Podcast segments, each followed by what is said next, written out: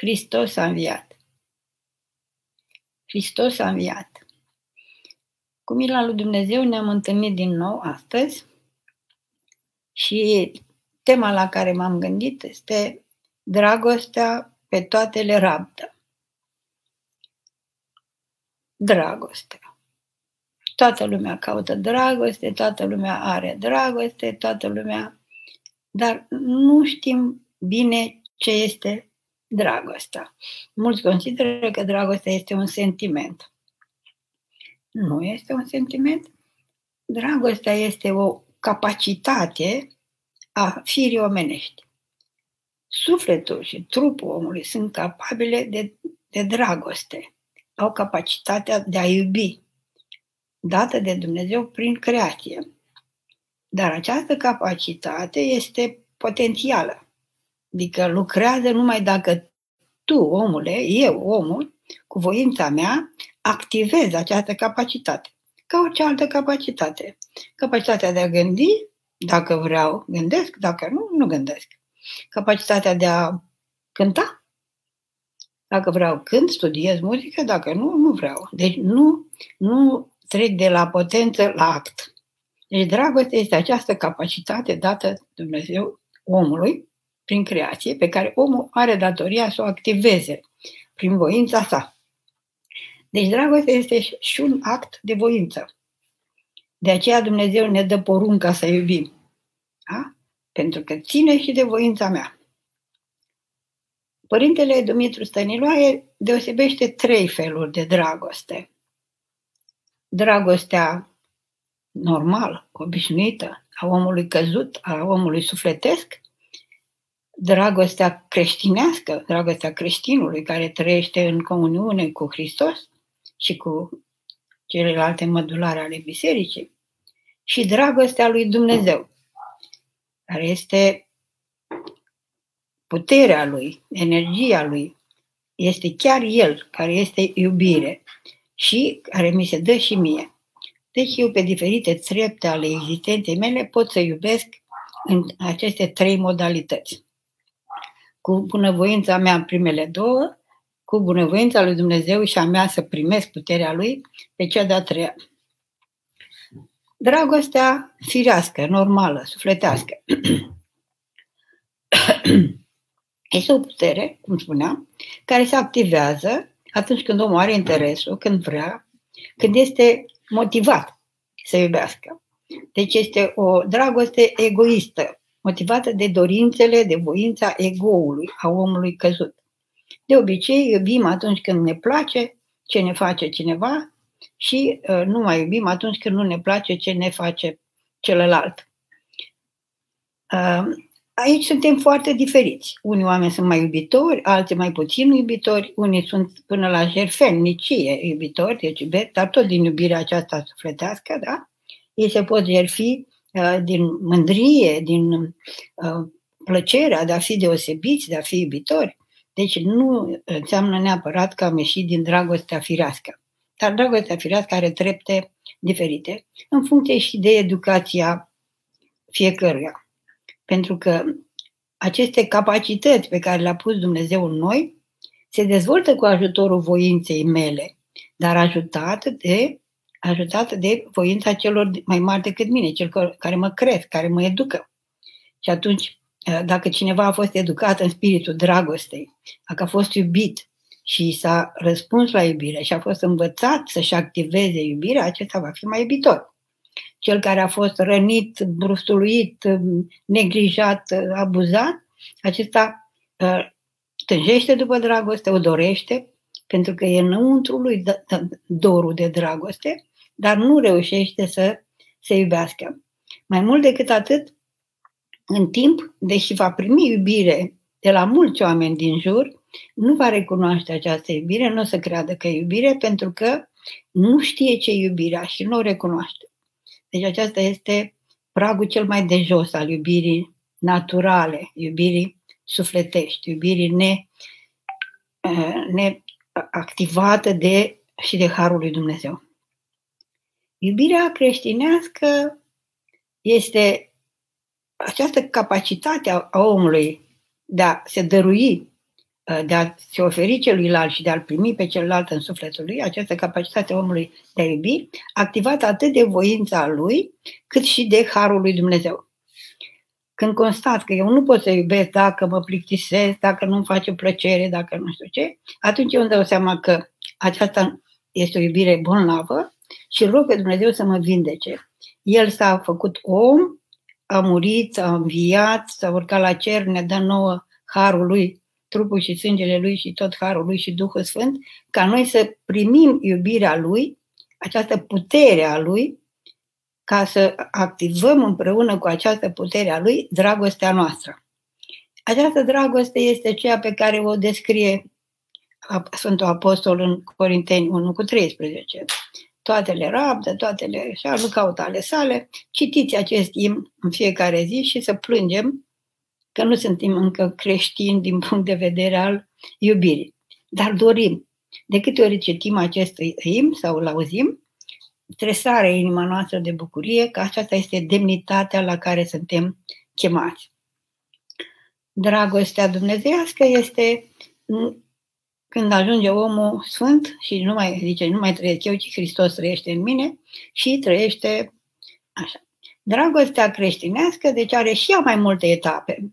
De la iubirea lui Hristos, de dragul lui renunțăm la rele, renunțăm să strigăm la alții, să-i rănim, să le facem rău, din iubirea pentru Hristos. Pentru că am simțit iubirea lui și uh, dorim să-i răspundem la iubire. Deci ne activează iubirea această dor de el și de prezența lui care ne face și pe noi iubitori. Și creștem, creștem până la gradul cel mai înalt de iubire creștinească, care este iubirea de vrăjmași. După aceea iubirea dumnezească, Sfinții să ne lumineze. Răbdarea. Deci dragostea aceasta, toate le rabdă. Ce e răbdarea? Răbdarea este o virtute, adică o putere pe care Dumnezeu ne-o dă nouă, da? ca să putem să, să, să fim ca El. Deci virtutile sunt puterea ale lui Dumnezeu pe care ni le dă nouă ca potență prin creație, ca și pe iubirea, și apoi noi le lucrăm cu harul Lui. Uh, relația aceasta de, de dragoste între om și Dumnezeu are două aspecte. Unul numit pronie sau providență, un aspect, și celălalt aspect numit judecată. Uh, prin pronie, Dumnezeu ne crește, ne conduce către asemănarea cu El, către fericirea uh, făgăduită și la care suntem chemați să contribuim, ne cheamă prin mângâieri, prin întâmplări bune, favorabile, prin ajutor la nevoie când îl strigăm. Aceasta este pronia, da? care este un ajutor pozitiv, ca să zic așa. Celălalt aspect al iubirii lui Dumnezeu este judecata. Judecata prin care Dumnezeu mă iubește și lucrează cu mine prin necazuri, prin dureri, prin întâmplări neplăcute. Uh, nu că El îmi dă necazul, ci El mă învață pe mine și îmi dă puterea să mă cunosc pe mine să-mi cunosc neputința de a iubi, să mă pocăiesc și să mă întorc la el prin acele necazuri. Deci aceasta este judecata. Răbdarea este capacitatea omului de a îndura cele neplăcute. Prin această răbdare, noi ne vindecăm sufletul de patimile iuțimii. Noi avem două, două puteri ale sufletului, pătimașe, numite pătimașe. Pofta, dorirea, pofta și iuțimea sau ardoarea când e bună. Uh, cu pofta urmărim plăceri. Căutăm plăceri și uh, urmărim cele care ne plac. Uh, pofta pătimașă. Prin pofta sănătoasă îl dorim pe Dumnezeu și tot binele pe care îl trăim în prezența Lui. Cealaltă, cealaltă lucrare, dimensiunea noastră, iuțimea, uh, sunt numită și mânie, este capacitatea de a respinge răul. Deci puterea să respingem răul. Asta ne-a dat-o Dumnezeu, deci ca să putem să respingem răul. Când Dumnezeu l-a făcut pe om și l-a pus în rai, deja răul exista. Deja îngerul căzut era, era rău și uh, putea să vină să-l ademenească pe om sau să-l încerce să-l rănească. Și omul avea această capacitate a iuțimii ca să-l respingă, să respingă rău și în același timp, tot cu iuțimea, avem e, capacitatea de a dori, de a, de, a, de a întări dorința, de a avea ardoare. Doresc să fac un lucru, dar n-am, n-am ardoare, așa, nu am energie. Or, această iuțime este energia de care am nevoie să-mi susțin, uh, să-mi susțin dorințele. Deci, răbdarea este virtutea cu care eu, omul, mă vindec de patimile, uh, de bolile iuțimii, care sunt mânia și tristețea, întristarea. Acestea două și din ele sunt o mulțime de puișori, deci cu acestea ne vindecăm noi prin răbdare. Uh, nimeni nu ajunge la Dumnezeu, la asemănare, la fericirea după care tânjește, dacă nu își cultivă și răbdarea. Dacă nu iubește această pedagogie a lui Dumnezeu care este judecata, dacă nu iubește suferințele prin care Dumnezeu ne cercetează, îl cercetează pe om și oferă posibilitatea să se cunoască, să vadă cât de aproape e de Dumnezeu sau departe, să vadă ce dorește omul, bunătățile lui Dumnezeu sau pe Dumnezeu. Și atunci noi ne cunoaștem prin acestea și ne corectăm dacă suntem cu adevărat doritori de Dumnezeu și de bucurie. Deci, dragostea este cea care rabdă îndelung. N-am avea capacitatea să răbdăm dacă nu avem dragoste. Când nu răbdăm, că țipă copilul, că îmi face, nu zice cineva ceva, că cineva ne jignește, că cineva... Înseamnă că nu avem dragoste. Și nu mai spun că nu avem dragoste față de vrăjmași. Dar nu avem în, sunt momente întregi, zile întregi în care nu avem dragoste față de proprii noștri copii, pentru care suntem în stare să ne dăm viața când suntem întregi la minte. Nu avem, avem răbdare, deci nu avem dragoste față de mama noastră, față de, de, de cei dragi ai noștri. Îi iubim, plângem dacă îi pierde, dar nu avem dragoste. pentru că nu avem răbdare cu, uh, cu neputințele lor. Și nu avem răbdare pentru că nu avem dragoste. Vedeți, este un cerc vicios. Și atunci trebuie să ne ocupăm de, a, de aceste, să umplem aceste goluri, să hrănim aceste capacități ale noastre cu harul, cu energia lui Dumnezeu. Ca minte, nu avem de unde să avem. Da? Deci cam așa, cam atâta zice eu să facem ca parte uh, de învățătură și acum să trecem la întrebări. Da? Aveți acolo? Așa, am aici câteva întrebări a celor, ale celor care nu reușesc să ajungă pe, să scrie pe uh, doxologia. Uh, gândurile prea multe mă obosesc, nu știu cum să le opresc, mă epuizează. Dacă încep să mă rog, imediat atenția mea furată de alte gânduri, care nu se opresc. Dacă vreau să fac sport, să alerg, să merg, E mai bine uneori, dar epuizarea mă împiedică să le fac constant. Ce să fac?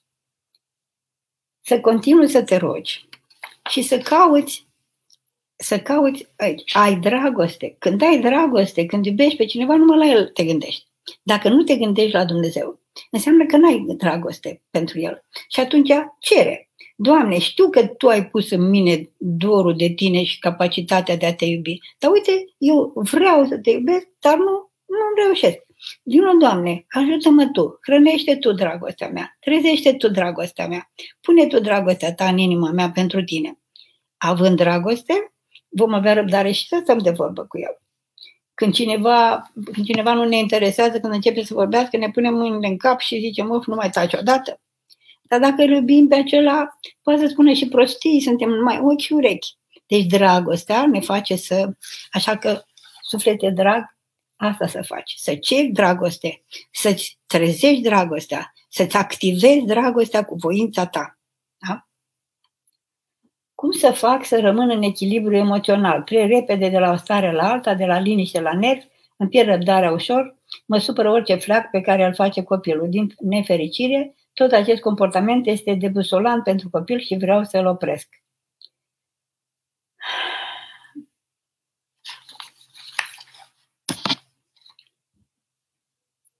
Ai puterea și capacitatea să-ți stăpânești emoțiile. v-am spus, le-am spus copiilor data trecută, vă spun și dumneavoastră, spun și ție, eu, persoana, eu, subiectul, eu, ipostasul, eu, Siluana, eu, Ion, eu, Maria, eu sunt șeful. Eu spun emoțiilor mele dacă să, să, să, să dea drumul la faptele pe care le alimentează sau nu. Nu pot să spun să nu mă tulbur. N-am control asupra emoțiilor. Ele vin pentru că sunt capacitatea mea de a simți. Deci omul este o ființă sensibilă. Tot ce vine în sufletul omului, în trupul omului, în simțurile lui, este simțit de către om. Și simțirea asta este dureroasă, mângâioasă, plăcută, neplăcută, deci sunt sensibil. Eu nu, nu pot să devin nesimțit, că Dumnezeu m-a făcut simțitor. Dar ce pot să fac? Eu pot să folosesc aceste simțiri cu iubire, cu răbdare. Deci, care este scopul vieții mele? Să-L iubesc pe Dumnezeu și pe aproapele. Care este scopul vieții mele? Să-mi iubesc copilul. Deci, aceste emoții care vin acum mă împing să spun lucruri care îl rănesc. Mă împing să spun lucruri care mă rănesc și pe mine și îmi fac rău. Eu o să zic nu acestui comportament. Și o să zic, Doamne, sunt furioasă. Furia vine. Dar nu strig, nu o cărăsc, nu jignesc. Ajută-mă, Doamne, să nu fac ce, ce mă împinge să fac această furie. Aici este demnitatea omului, aici libertatea omului. Să spună nu comportamentului care țâșnește automat, necontrolat, inconștient din emoțiile noastre.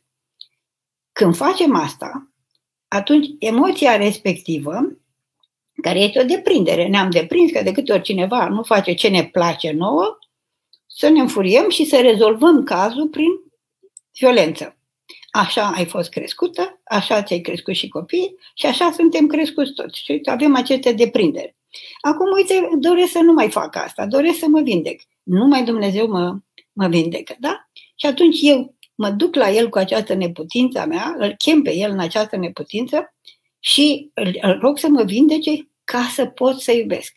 Și să mă vindece pe mine, să nu crezi tu, copila mea, că acest copil al tău este autorul faptelor lui. Tu ești autorul acestor fapte. Tu l-ai crescut, tu i-ai dat impulsurile. Iritarea ta îl face să fie iritat și obraznic. Tu l-ai învățat, tu și cu tăticul lui și cu bunica și cine mai sunteți acolo, voi, cu oamenii maturi.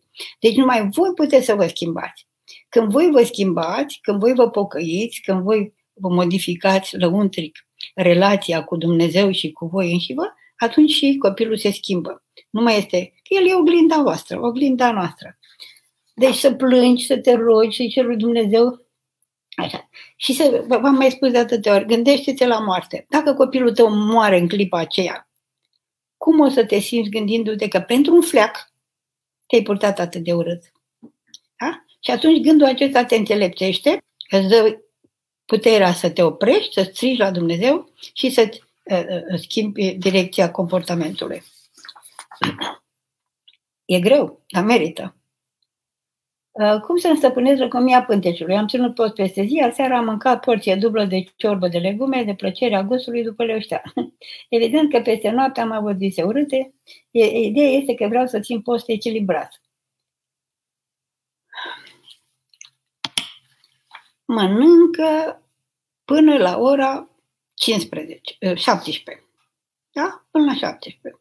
Uh, cam de pe la 11 până la 17, fă și tu acest acel post intermitent, așa cum se zice, mai multe ore nu mănânci, bei numai lichide, așa, și, și restul mănânci în această perioadă de 5 sau 7 ore și când mănânci, eu vă spun mereu, dar vă mai spun că dacă nu mă auziți, nu mă auziți.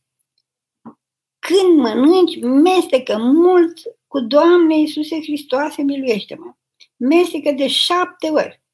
Aia e ciorbă. Ține-o în gură de cinci ori. Doamne Iisuse Hristoase, miluiește-mă. Doamne Iisuse Hristoase. Și lasă lingura jos. Ai dus odată în gură, lasă lingura jos până când termin de rugăciune și de... Și ai să vezi că totul se schimbă. Și mai sunt și alte, așa, alte metode de ieșire din această foame emoțională, da? Pe care vrem să o astupăm cu mâncare. Și dacă tot îți place leușteanul, faci un suc de leuștean. Da, verde, așa, un păhărel mic și de piele pofta. Uh, soțul mă enervează din ce în ce mai mult cum respiră, cum mănâncă, cum, cum că miroase a țigara, bere, cum merge, mi se pare că lipe papucii. Când îl văd, mă gândesc, oare ce dam furut o să mai simt. La început nu era așa, acum am senzația că o face intenționat să mă enerveze. S-ar putea. S-ar putea. Pentru că tu nu-l iubești decât dacă miroase frumos, dacă nu lipăie papucii, dacă, dacă, dacă, dacă, dacă. Și el simte că tu nu-l iubești și ți răzbună. Agresivitatea ta, faptul că nu poți să-l suferi și asta este o agresivitate lăuntrică, agresivitatea ta îl incită la agresivitate. Că e agresivitate cu strigăte și țipete și înjurături sau agresivitate de asta pasivă. Nu-ți place că miros? Uite, mai beau o bere. Da? Și nu mă spăl pe dinți, uite așa. Și suflu și în nas. Da? Ca să vezi că eu sunt bărbatul tău și așa mai departe. Deci e un război între voi. Ieși din război. Cere iubire de la Dumnezeu. Doamne, dă să iubești pe soțul meu. Doamne, dăm răbdare cu neputințele lui. Răbdând tu, cerând răbdare și răbdând tu, păi Dumnezeu te judecă prin aceste neputințe ale soțului tău. A, te-ai rugat să te măriți. A, te-ai rugat să te măriți chiar cu el. Ți-a plăcut să întemeiezi o familie. Și acum Păi care e problema? Care e povestea? Ce crezi că te-ai însurat cu un actor de cinema care stă pe ecran și nu vine acasă? Că și ăla dacă vine acasă îi păie papuce de nu te vezi. Da? Că dacă nu mai e la filmare, nu mai are, nu se mai abține. Deci, tu ai dorit acest. Asta este darul lui Dumnezeu ca tu să înveți să iubești o iubire jertfelnică, o iubire pentru celălalt, nu iubire numai pentru plăcerea ta. Da, copile? Hai, curaj! Așa. Am o durere în suflet. Mama mea se mânie foarte ușor și ne jignește, ne supără pe mine și pe copiii mei. Din orice nimicuri. La urmă, la ultima ei unire, i-am zis că să nu mai vină, că nu mai vin pe la ea, dacă reacționează așa. Acum a rămas supărată pe mine. Între noi a existat, nu a existat niciodată o relație de iubire. Eu nu pot să mă apropii de ea și nici ea de mine. Am doar milă față de ea ca de un om bolnav, dar mă doare când o văd că are crize de nervi din orice. Mai mult nu pot, mai că. Uh, ce pot să fac să nu intru și eu în acest cer vicios? Vreau să nu mai simt vinovată și tristă de suferința ei. Mă frică să nu ajung și eu ca mama mea. E cumplit de greu. Mulțumesc, rămână. Da, e cumplit de greu și să știi că aștia nu sare departe de trunchi.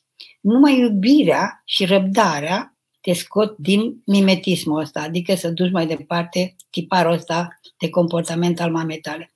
Sigur, rugăciunea, pocăința, spovedania, conștientizarea răutății noastre și a răului pe care îl facem prin răutățile noastre. Roagă-te pentru ea.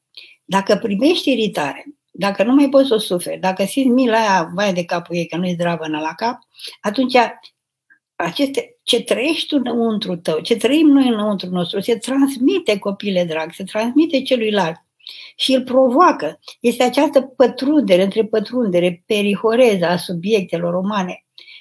Când ne gândim la cineva, acela și vine în relație cu mine. Când vorbesc cu cineva, acela și intră în relație cu mine. Mi se întrepătrund sufletelele, da? Și atunci ce în sufletul tău, intră și în sufletul meu. Și ce în sufletul tău, intră și în celălalt. Și va birui cine e mai puternic. Cel care e mai mai, mai puternic, care își, își adună energiile mai puternic și le varsă către celălalt, acela dă tonul. Și va fi ton de ceartă, ton de ură, ton de, de dispreț și așa mai departe. Mai puternic decât mine și decât tine, decât tine și mama ta, este Dumnezeu, care e acolo. Vine și El cu harul lui și pătrunde și în tine și în mama ta. Dacă tu te lepezi de Dumnezeu în clipa în care mama ta vorbește urât, și gândești urât și te vai și te victimizezi și te superi, atunci asigur că Dumnezeu vă lasă în supa voastră, că nu, nu se amestecă. Dar dacă tu zici, Doamne, binecuvintează pe mama mea, Doamne, Doamne, ajută pe mama mea, miluiește-o, Doamne, pe mama mea. Deci această iubire pentru celălalt este cea care îl vindecă și pe el, dar în primul rând pe mine. Da? Deci nu, a, nu avem ieșire, copila mea, nu avem altă ieșire în afară de iubire, de binecuvântare, de răbdare. Dar răbdare nu că răbdarea mesei care, care rabdă o oală pe ea, ci răbdarea aceea iubitoare, răbdarea aceea care îl primește pe celălalt ca să îl dea lui Dumnezeu, ca să Dumnezeu să-l ajute și pe el și pe, și pe mine. Uh, Andreea, am 8 ani. Am și o întrebare. De ce trebuie să porte șarfa la biserică? Mama îmi zice că o să o port, să, zice să o iau tot timpul. Așa zice Sfântul Apostol Pavel că e bine ca fetițele și, și mari și mici și femeile și copilele, așa cu fetițele mai puțin, cred că n-a zis așa de ele, dar dacă mămica zice să porte șarfa, faptul că asculți pe mama ta te face pe tine bună, frumoasă. Faptul că te împotrivești înseamnă că deja te îndrepți către egoism. Vrei să faci ce-ți place ție, ce vrei tu. Și cea mai mare nenorocire a noastră este când facem ce ne place nouă. Ajungem să facem numai ce ne place, cei din jur nu ne lasă că lor le place altceva și viața noastră este un iad. Dacă vrei să fii fericit, învață să faci voia celuilalt. Până ajungi mai sus, mai așa, învață să faci voia mamei tale. Că ea niciodată nu o să te învețe de rău. Și chiar dacă un lucru nu înțelegi de ce spune, fă așa. Pentru că această ascultare, ascultarea copilului și ascultarea măicuțelor și ascultarea călugărilor, este calea către bucuria sfântă, e calea către Dumnezeu. Și cu cât suntem mai ascultători, cu atât suntem mai fericiți și mai frumoși. Cu cât ne împotrivim mai mult și avem dorințe opuse, chiar dacă le ținem ascunse, cu atât ne, ne urățim, ne facem egoiști. Egoismul este o boală cumplită, Andreea mea dragă. Da? Ștefan. Am căzut într-o deznădejde și distanțare de Dumnezeu. Nu știu ce să fac. Dragul meu, Ștefan, citește și tu câte puțin din, din părintele Sofronie Saharov, de la Sfântul Sofronie. Deci, deznădejdea este rea și nu avem voie să deznădăjdim atâta timp cât credem că Dumnezeu ne iubește și e cu noi și că El ne învață prin toate întâmplările noastre, ne învață să fim mai buni, mai răbdători și să ne apropiem de bucuria care înseamnă mântuire și sfințenie. În același timp, deznădejdea asta îți arată că poți să fii pe o cale greșită, că ți-ai pus nădejdea în anumite lucruri care nu-ți trebuie sau care nu-ți fac bine într-o carieră, într-o iubirea unei fete, în reușita nu știu unde. Și dacă te uiți bine acolo, este o nădejde din orgoliu, din mândrie și nu trebuie. Da? Și atunci să spui, opa, această deznădejde mă ajută să renunț la lucrul ăsta care nu-mi trebuie. Când e vorba de asta. Dacă deznădăjdești din cauza că ai obiceiul să zici că nu ești bun de nimic, că așa ți-au spus părinții sau ce știu, vreo învățătoare, cineva, tu nu ești bun de nimic, această deznădejde nu este bună, este rea și să spui eu nu cred că nu sunt bun, a, poate că nu pot să fac lucrul ăsta, dar eu pot să fac o mulțime de lucruri pentru că Dumnezeu mi-a dat mie daruri multe. Da? Cheamă-L pe Dumnezeu în deznădejdea ta și renunță să aștepți ceva anume de la El. Încearcă să zici așa, Doamne, eu te vreau pe tine. Doamne, vreau ca Tu să intri în sufletul meu și eu să mă bucur de Tine, de prezența Ta. Pentru că atunci când e El cu noi, toate mi se adaugă. Da? Pentru că dacă dorim lucruri de la El, cădem în deznădejde, că nu dă. Nu, nu dă. Da? Fi binecuvântat, Ștefanel, drag. Marian, nu, Simona. Nu, nu ți-a. Oh, Lavinia, unde doamne ți-au sărit? Andreea. Simona. Doamne, de unde se Gheocel. Mai sus. Ha? Dați mai sus. Mai sus? Mai sus. sus. O, dar cât s-a dus așa sus? Ia uite ce e aici, da. Ah, Rareș. Dana. Mamă, dar ajută-mă să le răspund iubiților ei. ei. Uh, Ștefana, a fost Georgiana. Hristos a înviat. Am greșit odată în fața Domnului, m-am rugat mult, am avut o liniște interioară, dar am căzut din nou și mi-am pierdut liniștea. Ce să fac? Să o de la capăt. Ci că Dumnezeu nu numără căderile, ci numai ridicările. Atenție însă, să fie cădere, alunecare și nu să-ți dai drum. Da? Nu deznădăjdi copila mea, hai să vezi câte liniște uh, o să, o să câștigi. Asta e, trebuie antrenament și aici. Hai, îți doresc să biruiești. Uh, Mihaela, cu ce rugăciuni să citesc să pot găsi un soț și eu întemeia o familie? Doamne, vindecă-mă de toate defectele pe care le am. Doamne, dăm să-mi văd egoismul și vindecă-mă de el. Doamne, ă, ajută-mă să mă vindec de toate răutățile mele.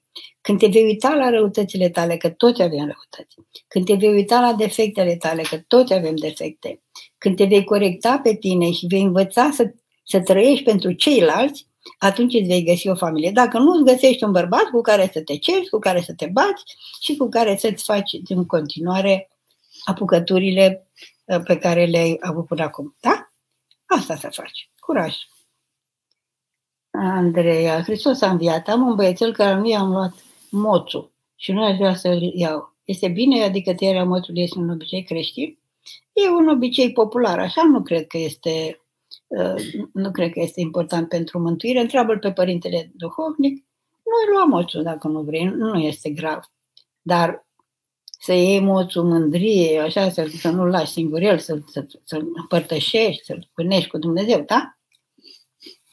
Mariana, Dumnezeu să vă binecuvinte. Ce să fac dacă soacra mea nu mă acceptă, deși eu m-am purtat mereu frumos cu ea? Susține că soțul meu, de când s-a căsătorit cu mine, numai probleme i-a făcut. Suntem căsătoriți de 12 ani, avem doi copii, iar neiubirea față de mine se răspunde și față de copii de nepoții.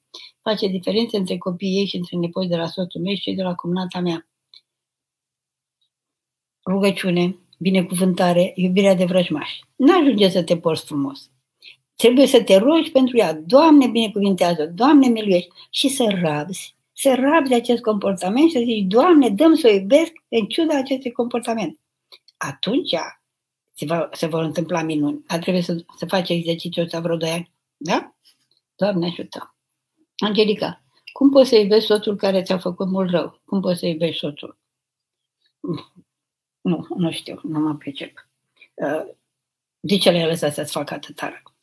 Deci iubirea înseamnă ca celălalt să simtă când îți face rău, tu să-l iubești, să-l binecuvintezi, să-l și să spui, nu mai vreau să-mi faci acest rău.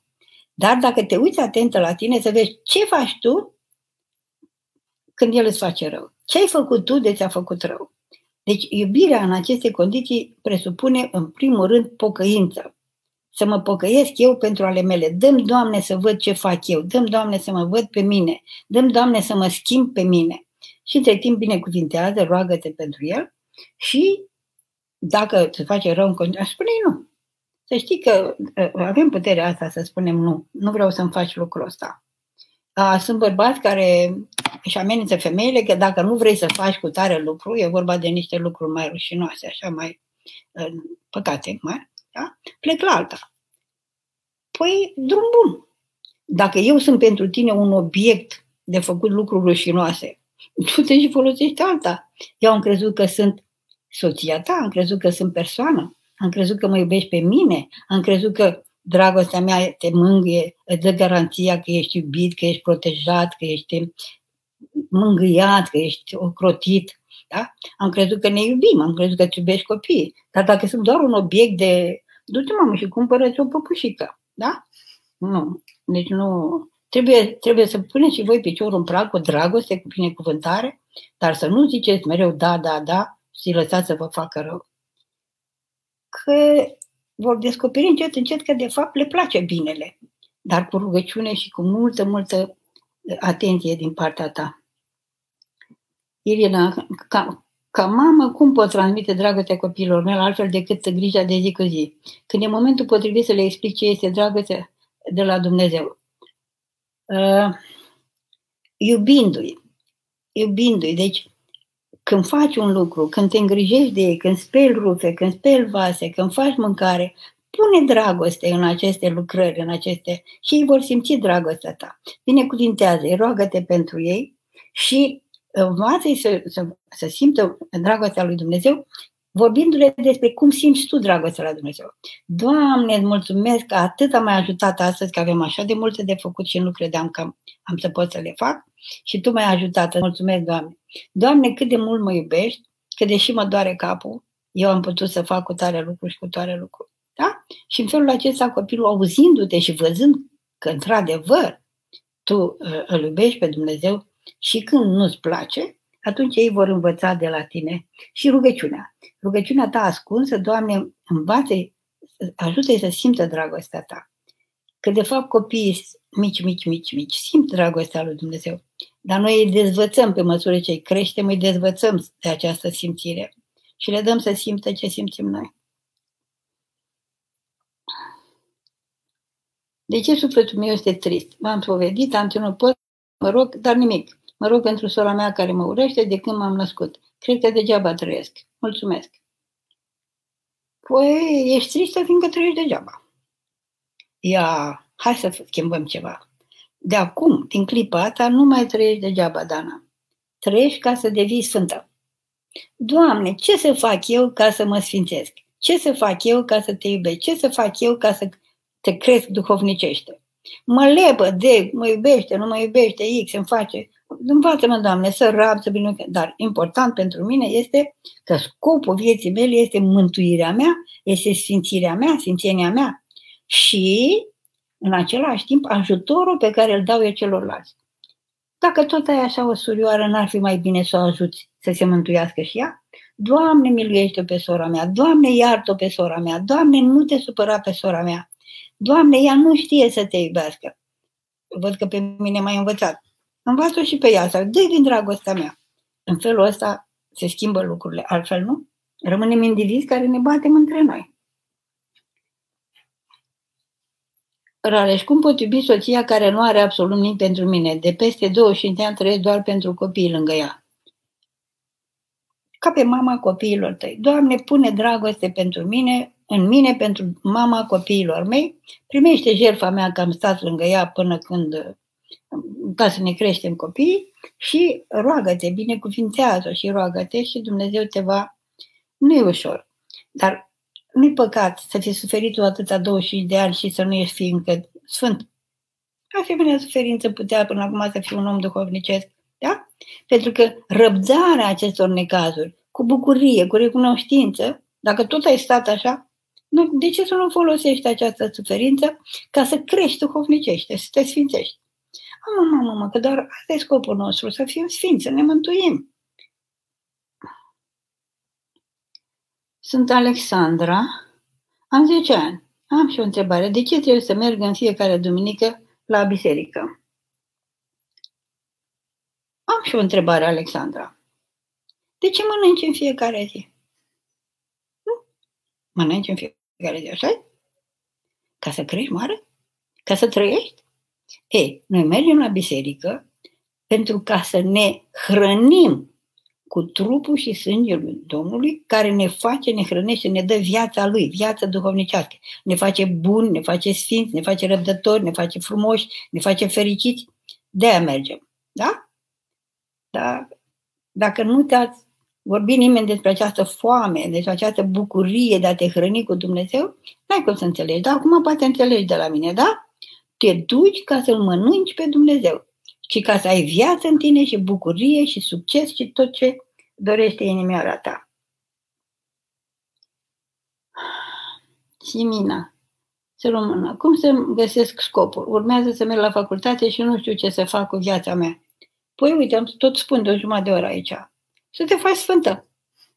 Orice îi face, orice îi alege, oriunde intra, Doamne, ajută-mă să-i ajut pe semenii mei, să nu mai trăiesc numai pentru mine, să-i slujești. Și vezi în ce direcție sufletul tău este mai înclinat și mai are mai multe daruri ca să poată să fie de folos celorlalți. Scopul nostru, vieții noastre este să fim, să trăim pentru ceilalți. Să nu mai trăim numai pentru noi, copila mea dragă. Hai, curaj! Ce rugăciuni te pot citi pentru izbăvirea de boală, deznădejde de boală sufletească și cum să fac față bolii, durerii trupești, sufletești, se poate dobândi vindecarea? Da, nu, da, se poate. Uite, acum a apărut de curând o carte de rugăciuni, uh, cum se numește? Aduc cartea și arăt, da? O carte de rugăciuni pentru către, către Sfinții Tămăduitori, foarte bună.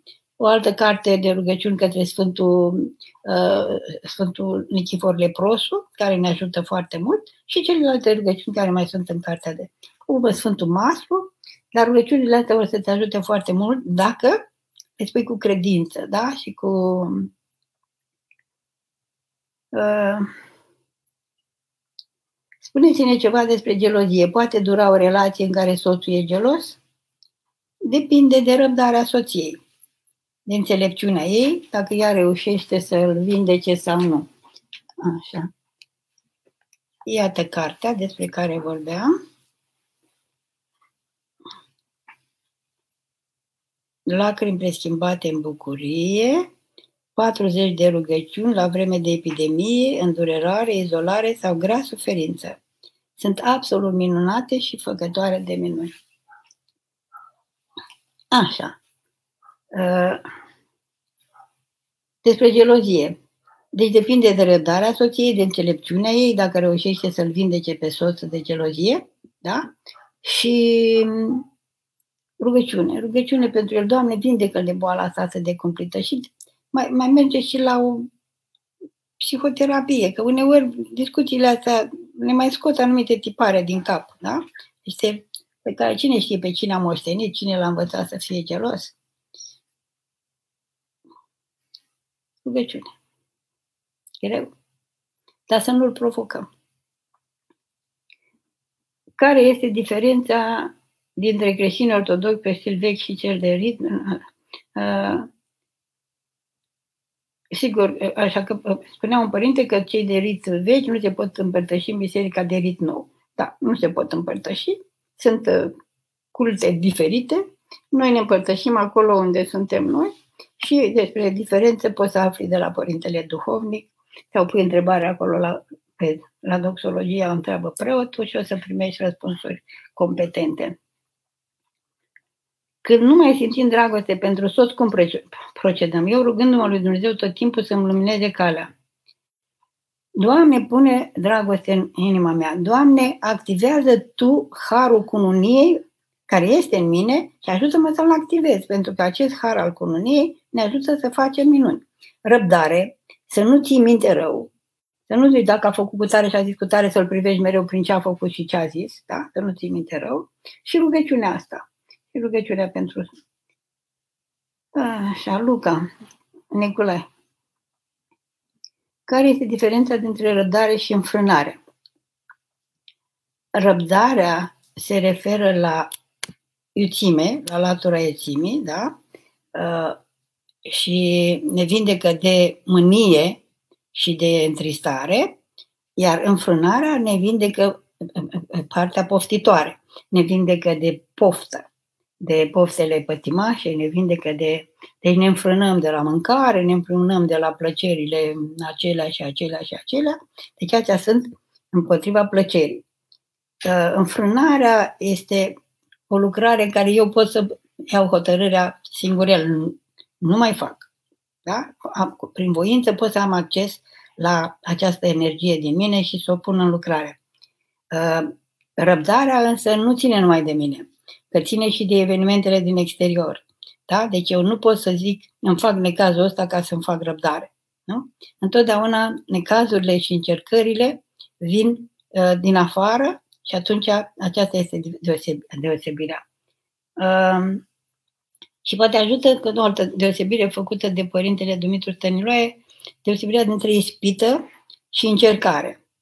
Deci ispita e legată de, de plăcere, te îndeamnă la o plăcere, te provoacă la o plăcere, da? și aceasta este o biruim prin înfrânare și durerea și necazul uh, te cheamă la răbdare, numai prin răbdare. Dar sunt legate între ele, că de multe ori nu avem răbdare pentru că nu ne-am înfrânat înainte. Deci, prima dată lucrăm la înfrânare. Înfrânare și după aceea ă, crește și răbdarea. Ah. Simona, câteodată vă îmbrățișez cu mult drag și vă rog să mă binecuvântare pentru fata mea Maria. Doamne, binecuvintează pe Maria, fetița Simonei și pe mama ei. Andreea, cum poți ști că cel de lângă tine este partenerul potrivit pentru a fi alături toată viața? Greșesc că am îndoieli după șase ani de relație? Ce înseamnă iubirea de aproapele? Mă, Andreea, mă. Păi șase ani ai stat în păcat. E păcat. Deci, viețuirea asta în încercare să vezi dacă e potrivit sau nepotrivit, e păcat, iubita mea. E un păcat care e foarte la modă, multă lume face aceste probe și sunt, sunt mulți care se iubesc și trăiesc așa, dar ei trăiesc fără binecuvântarea lui Dumnezeu, fără puterea aceea necreată pe care ne dă Dumnezeu ca să ne iubim și când nu ne place, ca să ne să iubim și când lipăie papucul și când miroase a bere. Da? Numai, numai Dumnezeu poate să-ți dea putere să iubești. Deci nu poți să știi. Poți să știi numai dacă te căsătorești și vezi că una era când erați amanți și alta e când sunteți soț și soție în care duceți jugul ăsta al vieții, a greutății vieții împreună. Pocăiește-te, fata mame. Eu, cum să spun? Eu nu vreau să te sperii, nu vreau să vă sperii, dar vreau să vă, să vă trezesc dorința de a trăi în bucurie, de a trăi în fericire. Ori bucuria și fericirea înseamnă să primești harul lui Dumnezeu cu care să te biruiești pe tine. Să-ți biruiești răcomia, să-ți biruiești iuțimea, să-ți biruiești tristețea, să-ți biruiești egoismul, să ai răbdare cu celălalt. Aceasta e bucuria. Asta ne face oameni cu adevărat. Altfel suntem niște marionete, iubite. Iuliana. Cum să ne iubim vrăjmașii, chiar și atunci când propria familie ți-a fost distrusă? Cum să fac să înving tristețea și deznădejdea? Iubirea de, de vrăjmași este lucrarea lui Dumnezeu în noi. Noi nu știm cum să iubim, dar știm, dacă dorim asta, zicem, Doamne, pune în inima mea iubire pentru primul lucru pe care îl facem când ne iubim vrăjmașii și să ne rugăm pentru ei. Doamne iartă, Doamne binecuvintează, Doamne ajută. Uite, sunt acum mulți vrăjmași. Uite, multă lume e supărată pe cei care nu ne lasă să ne împărtășim, pe care nu ne lasă să intrăm în biserică și așa. Dar singura soluție cu adevărat creștinească este iubirea. Oamenii ăștia uh, care nu ne lasă să ne împărtășim, nu s-au împărtășit, Maica. Deci ei nu știu ce înseamnă bucuria să te împărtășești. Nu știu ce înseamnă acea bucurie să fii cu Hristos, să fii în biserică și să te unești cu Hristos. Tu știi. Și ce faci tu? Cum trăiești tu în bucuria aceasta gândindu-te că acela și acela și acela nu știe? Să nu ne rugăm pentru ei? Să nu avem dragoste? Doamne, nu-i lăsa, Doamne, că ai văzut la Sfânta Liturghie ne rugăm pentru mai mare nostru, pentru toți cei care ne iubesc, pentru cei care ne urăsc. Da, să fie iubire adevărată. Doamne, nu-i lăsa, Doamne. Da? Iar dacă e și, de, și mai de aproape un om oarecare, cu atât mai mult. Ia gândește-te, omul ăsta care ți-a distrus familia, care ți-a făcut rău, e atât de departe de Dumnezeu. Tu ești aproape. Tu ești chemată acum ca prin apropierea ta de Dumnezeu să intri în legătură și cu ăsta. Cum îți spuneam că atunci când ne gândim la cineva, ne rugăm pentru cineva, sufletele noastre se întrepătrund, subiectele noastre se întrepătrund. Și când eu te binecuvintez, că mă rog pentru tine, tu simți și tu, măcar așa să intri și tu, să intri și celălalt în relație cu Dumnezeu. Care avem nevoie să înțelegem această iubire de vrăjmași? Rugăciune, binecuvântare, răbdare și, în același timp, pocăință. Noi ne-am învățat să zicem, ăla mi-a luat bărbatul, aia mi-a luat bărbatul, ăla mi-a luat femeia, asta mi-a făcut rău, ăla mi-a luat serviciu, ăla mi-a... Acuzăm, ăia nu ne lasă să intrăm în biserică, ăia nu ne lasă să ne împărtășim, ăia, ăia, ăia, ăla, ăla, aia, aia. Și eu? Oare sunt așa? Iată-L pe Hristos, a venit a doua oară, care total nevinovat, suferă toate astea. Oare? Haideți să ne pocăim. Ce am făcut eu? Ce am făcut eu de mi-am alungat bărbatul? Ce am făcut eu de mi-am alungat femeia? Ce am făcut eu pentru cei care ne conduc pe noi? Cât m-am rugat? Cum i-am ajutat eu cu rugăciunea mea? Ca ei să-L iubească pe Dumnezeu și să, nu, și să se bucure și ei de bucuria, de bucuria mea. Pocăința asta, ce am făcut eu rău? A, nu m-am gândit la ei, nu m-am rugat pentru ei, am fost preot și nu i-am primit la împărtășare, la spovedanie. Deci câte și câte n-am făcut fiecare și asta este o ocazie, îmi scria cineva foarte drag mie, un mail foarte profund, în care spunea să folosim această ocazie, să ne pocăim și preoți, și mireni, toți să ne pocăim pentru ce am făcut noi. Ce facem noi de am generat această situație?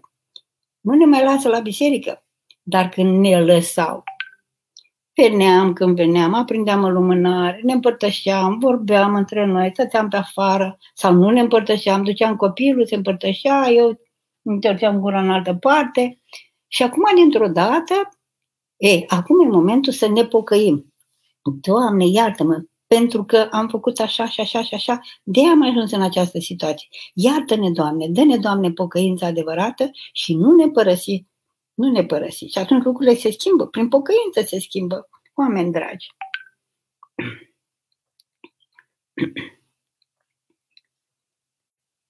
Uh, Andrei, cum să găsesc prieteni adevărați, acel gen care îți ascultă ofurile cu același drag pe care îl ai când le asculti și tu pe ale lor? Am 16 ani. O, dragul meu copil, e o vârstă critică și la vârsta asta copiii, tinerii copii, că sunteți încă copii la graniță, așa, ă, își ascund ofurile.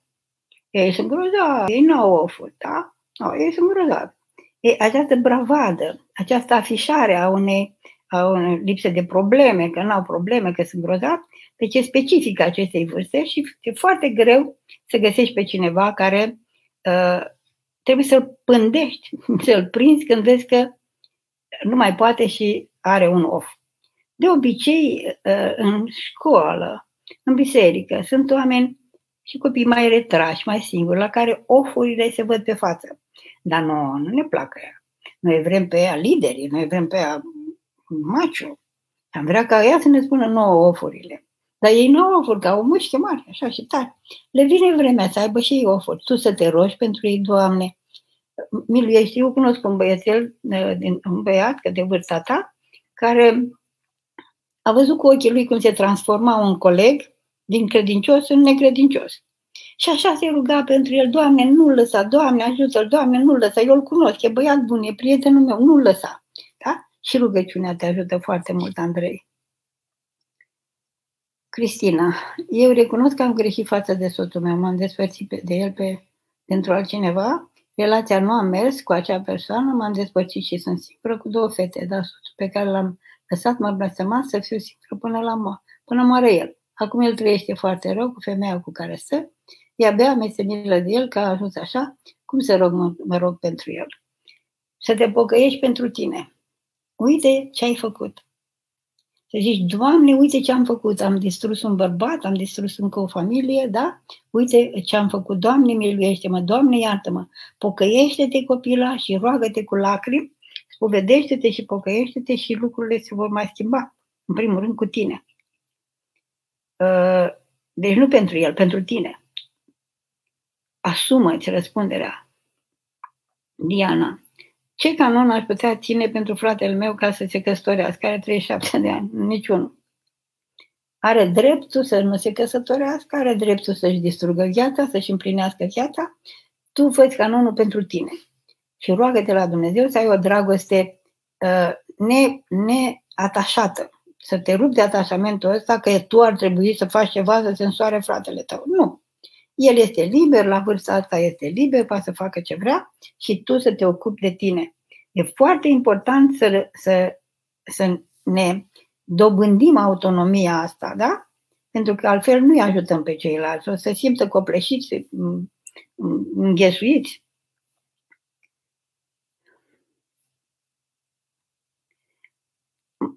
Ce să faci cu lumânările de la colonie și de la botezul fiicei mele? Întreabă pe părintele tău se păstrează în casă și se aprind la, la sau unele se dau la biserică. Hm? Se la biserică. Se predau la biserică, auzi. Da? Du-le la părintele la biserică. Așa, mulțumesc, Sofronia. Măicuță, fiul meu s-a depărtat de noi de când s-a căsătorit, cu femeie cu un copil. Și a făcut și cu el un copil pe care nu mă lasă să-l văd. M-a blocat peste tot. Ce să fac? Să o iubești pe acea femeie. Că toate gândurile rele pe care le-ai trimis asupra lor și așa, au împietrit-o și așa. Binecuvintează, roagă-te pentru ea, roagă-te pentru băiatul tău și roagă-te ca ei să se înțeleagă și să aibă căsnicie bună și să le dea Dumnezeu mântuire împreună și lucrurile se vor schimba.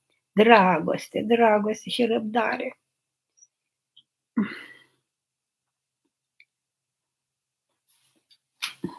Nu mai găsesc întrebări. Înseamnă că nu mai sunt. Da, ce bine. Da, deci asta, vreau să rămâneți cu lucrul ăsta, că răbdarea. Răbdarea tuturor necazurilor, tuturor neplăcerilor și rugăciunea pentru cei care vă supără binecuvântare. Doamne, binecuvintează-l pe cutare. Doamne, binecuvintează pe cutare. Dar din toată inima. Doamne, miluiește-l pe cutare. Mai citiți și, și rugăciuni pentru vrăjmași din cartea de rugăciuni și pentru cei pe care îi considerați vrăjmași și biserici, rugați-vă pentru ei. Rugăciune pentru ei și iubire pentru ei, pentru că ei, noi o să stăm o lună, două, un an departe. Dar noi suntem oricum uniți cu Dumnezeu și lipiți de El și Cine s-a împărtășit mereu și a fost în legătură strânsă cu Dumnezeu, n-a rămas neîmpărtășit nici în această perioadă. Știu eu, da? Uh, deci, gândiți-vă la ei cât sunt de nefericiți. Rugați-vă pentru ei, că au nevoie de rugăciunea noastră ca să-i aducă Dumnezeu și pe ei cu rugăciunile Sfântului Siluan, să-i aducă și pe ei la casa lor, care este biserica. Teofana, am 9 ani, ce putem face în timpul rugăciunii ca să nu ne mai gândim la altceva? Uh, să le strigi. Înger, îngerașul meu, da? Strigi. Când strigi, să asculți cu urechea. Da? Când strigi așa. Mai, mai ține-te și de mânuță, așa, strânge-te de degețel când te rogi, da? Și în rest, roagă-te așa, Doamne, mulțumesc că m-am jucat frumos, Doamne, mulțumesc că mi-am făcut temele, Doamne, slavă ție, Doamne. Folosește rugăciunea asta așa toată ziua și, Doamne, te iubesc. Doamne, uite, pune mâna pe inimioară și ascultă cum zice și eu te iubesc pe tine, da? Și atunci uh, uh, o să crească Teofana, mai ales că ce nume frumos ai, da? O să crească dragostea asta, da? Cu luptă. Nu merge așa, da? Suntem oameni și avem de, de luptat. Curaj. Diana, vă iubesc, Maica. Hm. Aș vrea să știu dacă Sfinții mai și greșesc. Îmbrățișez și transmit o ciocolată virtuală în Maicii Efrema. Maica Efrema are o ciocolată virtuală. Așa. Da. da, zice că e bună și virtuală. Așa. Dacă e rugăciune, e foarte bună, da? E cu lapte, înseamnă că este o rugăciune cu mult Duh Sfânt, da. Da, fără zahăr, da? Înseamnă că e fără gânduri rele care se pătrund acolo. Minunată ciocolată, Diana. Păi ce să fac? Iubește-mă, iubita, dar de la distanță e mai ușor, da? Dacă ai fi lângă mine, probabil că ar trebui să mă iubești cu răbdare. Ar trebui să ai vreo și de răbdare. Așa, de la distanță, ajunge iubirea. Te îmbrățișăm. A, dacă simți mai greșesc, nu mai greșesc. Au greșit și ei înainte, nu mai greșesc, dar se tem de greșeală. Deci n-au încredere în ei și au mereu teama aceasta de a nu cădea, de a nu aluneca, de a nu greși. Dar nu greșesc că nici n-au timp. Se roagă pentru mine, se roagă pentru tine și n-au timp să se ocupe de prostii. Da? Dar în orice caz se tem de greșeală și se roagă. O Dorica, de ce unele persoane te vorbesc de rău, deși nu le-ai făcut nimic? Dar tu, Odorica, tu de ce ai vorbit unele persoane de rău? Deși nu ți-au făcut mare lucru. Deci toate cuvintele pe care le-am folosit noi de rău pentru cineva s-au întors la noi. Noi vorbim pe cineva de rău și mi se pare că nu degeaba. O, avem noi niște motive. Și aceste cuvinte pe care noi le-am vorbit de rău se întorc la noi de la alții, că nouă ni se pare că degeaba. Dar ei au în capul lor, au și ei ceva, un motiv. Și uite așa, răutatea se duce țup, țup, țup, țup, țup, țup, țup, țup. Nimic rău nu ți se întâmplă dacă tu n-ai făcut nimic rău. Dacă ai ajuns să ți se întâmple rău fără să faci rău, înseamnă că ai ajuns sfântă. Cu Dorica, fi binecuvântată. Așa, Valentina, am două fetițe, una de 11 ani și una de 9 ani. Din orice motiv se ceartă mai tot timpul. Nu știu cum să le împac, că nu ascultă niciuna în timpul certurilor. Mulțumesc, Doamne ajută. Păi, când ne certăm, nu auzim. Nu auzim, nu gândim, ci doar ne certăm. Creierul nostru ăla deștept încetează să funcționeze, da? Și uh, funcționează numai la certăreț. Deci, trebuie să stăm de vorbă înainte de ceartă, după ceartă. Și încet, încet să înțelegem că să, să le ajut să înțeleagă că cearta nu ne ajută, că nu e bună, că ne strică sufletul, ne strică viața, da? Și, unul, în primul rând.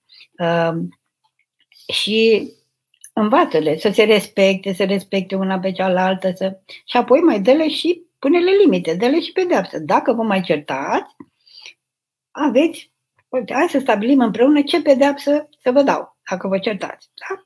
Și el o să zică singură, dacă mă cert cu așa, o să nu, să nu ne mai uităm la o emisiune care ne place, nu mai citim următoarea carte, nu mâncăm ciocolată și așa mai departe. Pentru că, al minte, dacă copilul nu e stimulat ca să dorească binele și să-l facă și interesat, așa nu are, tot, are motivația să-l, să-l facă. Una. Doi. În al doilea rând, pocăiește-te pentru certurile tale. Copiii ăștia au învățat să se certe de la tine, de la voi, tu cu mama, cu bunica sau cu soțul, soțul cu tine. Deci copiii învață că atunci când nu-ți place ceva și cineva nu-i de acord cu tine, te cerți. De, pocăiește-te tu pentru acest, acest mod de a relaționa și lucrurile se mai schimbă. Iar dacă nu ai făcut așa ceva, iartă-mă. Ce este adevărata feciorie, uh, Corina? Deci, adevărata feciorie este curăția trupului și a sufletului și a minții. Deci trup neîntinat, neatins de bărbat, da?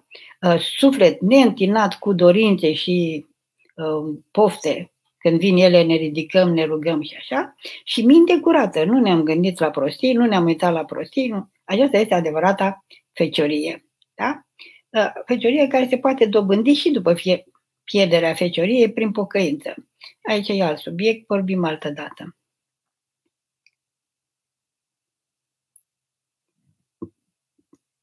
Așa.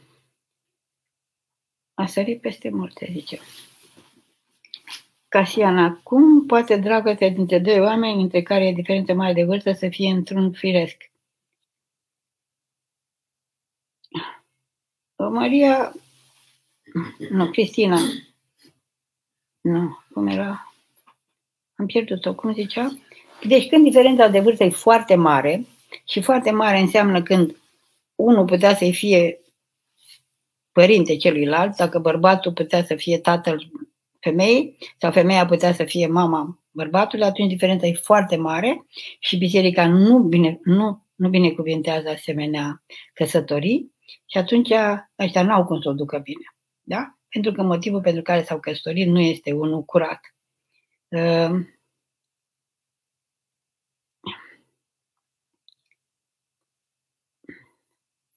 Casian, așa. Mihaela, cum să-mi îndrept soțul care vrea să divorțeze, că așa vrea mama lui? Eu am multă răbdare, mă rog tuturor sfinților, dar simt că nu mai pot. N-ai cum. Dacă acest om nu se hotărăște el singur să divorțeze de mama lui, atunci n-ai ce să faci. Dar tu ce poți să faci să te pocăiești prin, pentru ce ai făcut tu pentru asta, să te rogi pentru mama lui, să te rogi pentru el și Dumnezeu cu mila, copila mea dragă. Mai povedește-te, mai întreabă și pe părintele duhovnic.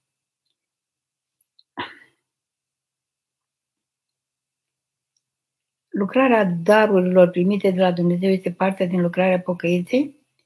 Ă, nu. Numai stricarea darurilor pe care le primim de la Dumnezeu este lucrarea pocăinței. Când nu ne-am cultivat darurile, atunci ne pocăim.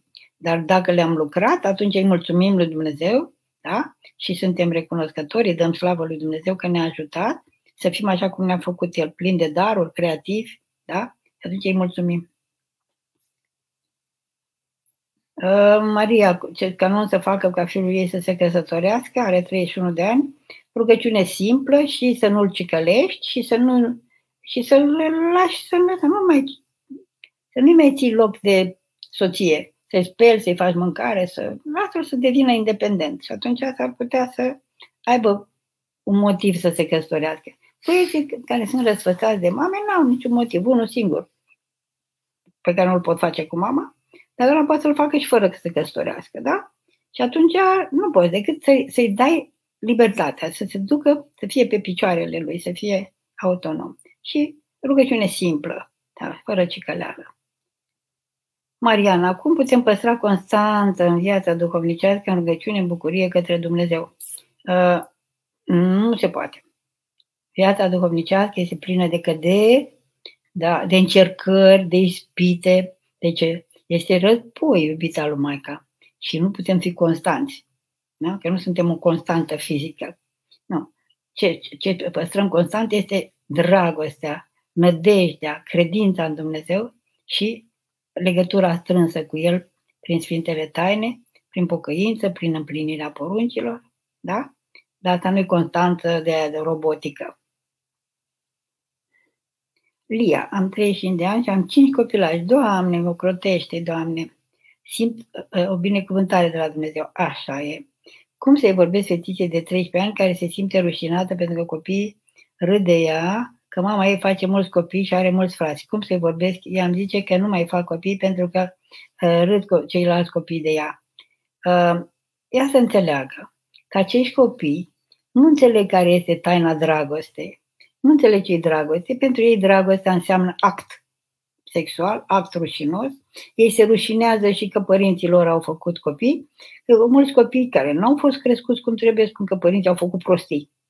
Ei n-au fost ajutați să înțeleagă că dragostea dintre bărbat și femeie, binecuvântată prin Sfânta Cununie, este lucrarea lui Dumnezeu, este dragostea omenească plină de dragostea dumnezeiască. Și că nașterea de prunci este o bucurie da? și un dar minunat de la Dumnezeu. Să-i fie milă de colegii ei și să nu mai pună la inimă, pentru că ei sunt bolnavi. E bolnavi, ei nu știu ce dragostea. Mă rog, mă rog și eu pentru ea, Mețitica. Fi binecuvântată. Petronela. Hristos a înviat să rămână. Băiatul meu are 19 ani, se pregătește pentru facultate, dar să mult pe jocuri pe telefon. Cum să-l convinc să renunțe? Îți mulțumesc mult, Maica. Petronela, roagă-te, roagă-te, binecuvintează-l, plângi, dar nu-l cicăli. Dar roagă-te. Și mai întreabă unde. Eu sper să nu fie dependent. Mm. Prea știu ce să spun, decât rugăciune și să nu cicălești. Și, și răbdare, răbdare așa și delicatețe și vorbit cu el când e așa, uite, te-ai jucat atâtea ore, ce simți, ce ai pierdut, cum, cum te simți? Așa, Alexandru, ce trebuie să facă o persoană ca să intre în mănăstire? Să deschidă poarta de la mănăstire. Da? Deci, ca să intri într-o mănăstire, deschizi poarta și intri.